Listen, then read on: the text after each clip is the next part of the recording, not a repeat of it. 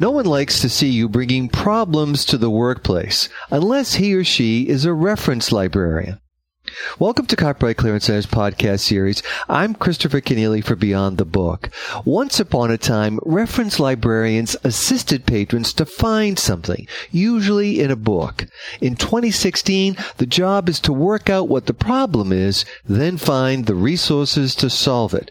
Publishers Weekly senior writer Andrew Albanese joins me each Friday, and today he's our direct connection to the librarian community. Welcome back to Beyond the Book, Andrew. Greetings, Chris. Well, we will get to that point in a very interesting one it is in just a moment. I know how much the librarians of this nation mean to you. But first, this week, Publishers Weekly and your partners uh, in Paris, Livre Hebdo, have released the annual edition of the Global 50, the, the, the spotlight on the biggest publishing companies around the world. So, so tell us about that. And I guess I have to correct myself because it is now the Global 52. That's correct. We we have two new additions to the Global 50. It is now the Global 52. And sure, so I'll, I'll cut right to the chase. The the five largest publishers in 2014 actually retained their positions in 2015 on the Livre Hebdo Publishers Weekly ranking. But you know that stability at the top is not really a surprise, and it's also not really the story, uh, as some notable shifts took place among the global publishing giants. For example, Pearson. Pearson Pearson maintained its place as the world's largest book publisher in 2015, but that doesn't mean that the UK based company didn't face its share of challenges. The company is undergoing a major restructuring effort, uh, which included the sale of its stake in the Financial Times and The Economist. And Pearson also announced in January of this year that it was going to cut about 4,000 jobs from its worldwide educational publishing operation in an attempt to, according to the company, create a single global product organization.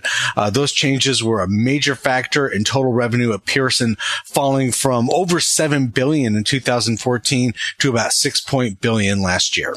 Well, I haven't seen the reckoning yet, but I gather that Pearson was not alone in seeing some financial headwinds last year. Uh, indeed, Pearson was not the only publisher that saw revenue fall in 2014 and two, uh, in 2015. In fact, uh, more than half of the companies in the global ranking had a decline in 2015 over the previous year. Among the factors for the revenue drop, uh, some things you can probably guess. There's a weak global economy, uh, disruptions caused by the use of ebooks and other digital content, and of course, currency fluctuations. And like Pearson, publishers took a variety of, of pretty aggressive steps steps in reaction to these changed market conditions. You know, one of the biggest deals, for example, uh, of 2015 was the merger of Holtzbrinck uh, owned Macmillan Science and Education with Springer Science and Business.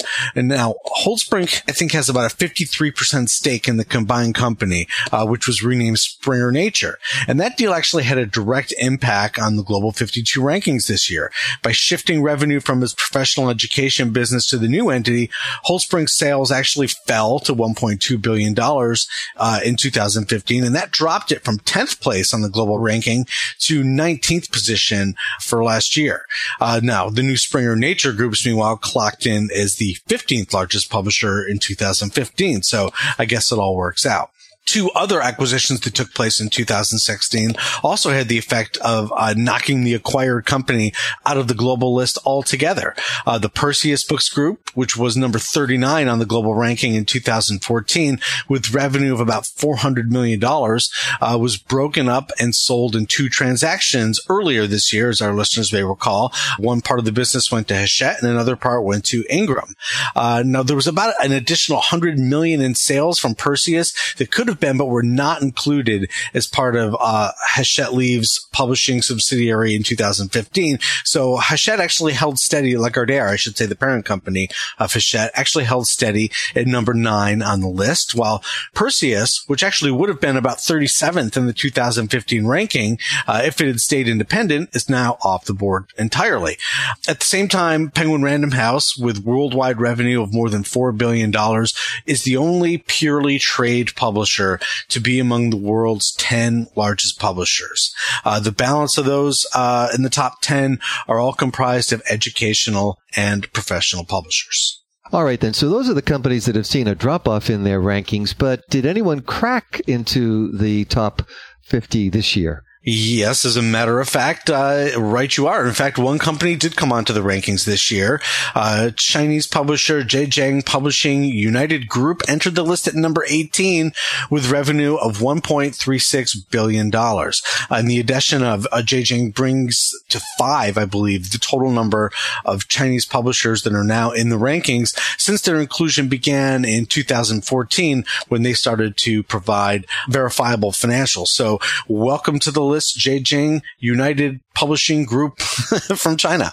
In, in, indeed, welcome. And I think we're going to be watching them rise as the years progress. It'll be fascinating to see how uh, how, the, how far up the, the, the, rankings the Chinese actually go. And uh, on on the subject uh, of uh, education, uh, you have an article in Monday's edition, an annual feature on reference. We previewed that in our intro, and and refu- reference rather is becoming very much about education. And, and tell us what's behind this piece.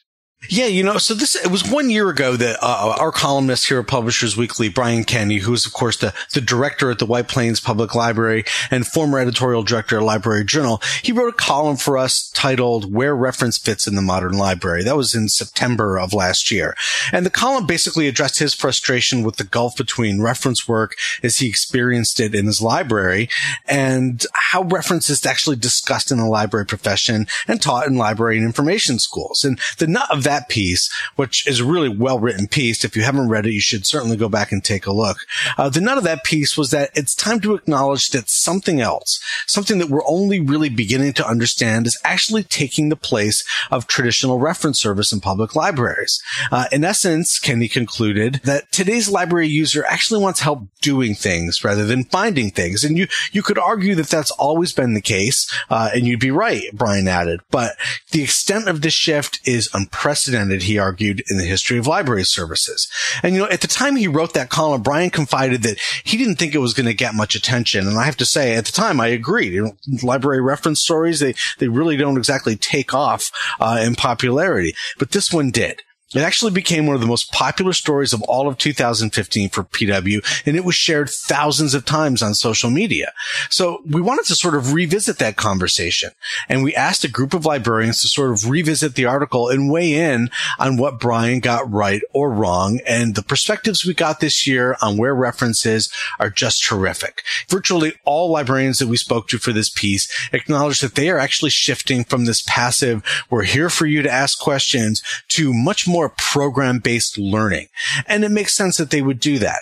As one librarian told us, reference librarians can't be passive like those old reference resources that used to stack up on the shelves, just waiting to spill their treasures. But instead, they have to strive to actually get to the root of a patron's problem. And it's not so much even what are you looking for or how can I help you, but what problem are you trying to solve?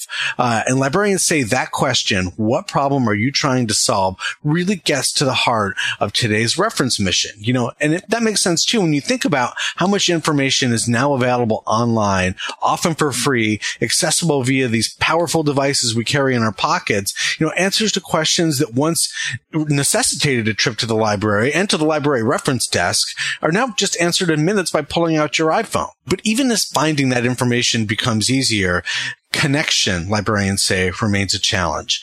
And that's really what librarians are seeking to do with reference. You know, gone are the reference desks, the imposing reference desks of days past, and librarians are repurposing their space to actually provide more classes and more collaboration and room for people to actually come in and learn something. Now, what does that mean for those who have traditionally provided the resources for library reference?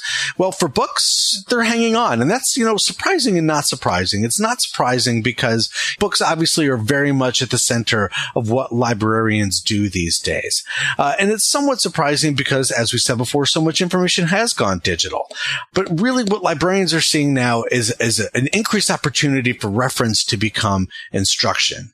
Uh, now, what really hit me in the piece too was how down down many of the librarians are on aggregated databases. They really seem to have fallen out of favor with librarians. And, you know, it was a decade ago, even less actually, that we were talking about databases as the future of reference. But now librarians say they are less interested in those products, which are often expensive, usually underused in the library, and, you know, just have a difficult user experience. One librarian told us that they did at one point expect online databases to replace print materials, but they spent too much time trying to convince the public of their usefulness. And in truth, uh, the public had already moved on. They were happy to use publicly easily available resources like Wikipedia and the clean white search box of Google. Even though the information may not be necessarily authoritative, they were still happy with the results. So there's plenty to chew on in this reference article. Certainly, I think it strikes at how the library mission at large is changing, and you can read all about that in Monday's issue. Well, I look forward to that. You know, I really appreciate the way you follow the librarian's story uh, for us, Andrew, and I'm particularly intrigued with those two uh, opposing points the, the, rise of reference as instruction and the decline of databases and I'd love to get into that with you on a future beyond the book andrew albanese senior writer for publishers weekly thanks for joining us today my pleasure, as always. Coming up for our next edition of Beyond the Book on Monday, we have a recording of a panel discussion I moderated at the first RightsTech Summit held in New York earlier this summer. Stephen White, CEO of Dubset, spoke about the new music marketplace and how it's driven by others than just musicians. We're focused on DJ mixes and remixes as a starting point because it's a high demand content type and our our distribution partners want access to content created by the top DJs in the world. All of that coming up on the very next edition of Beyond the Book. Beyond the Book is produced by Copyright Clearance Center with its subsidiaries RightsDirect in the Netherlands and Ixxus in the United Kingdom. CCC is a global leader in content workflow, document delivery, text and data mining, and rights licensing technology. You can follow Beyond the Book on Twitter, like us on Facebook, and subscribe to the free podcast series on iTunes or at our website, beyondthebook.com. Our engineer and co-producer is Jeremy Brieske of Burst Marketing. I'm Christopher Kenneally. Join us us again soon on Beyond the Book.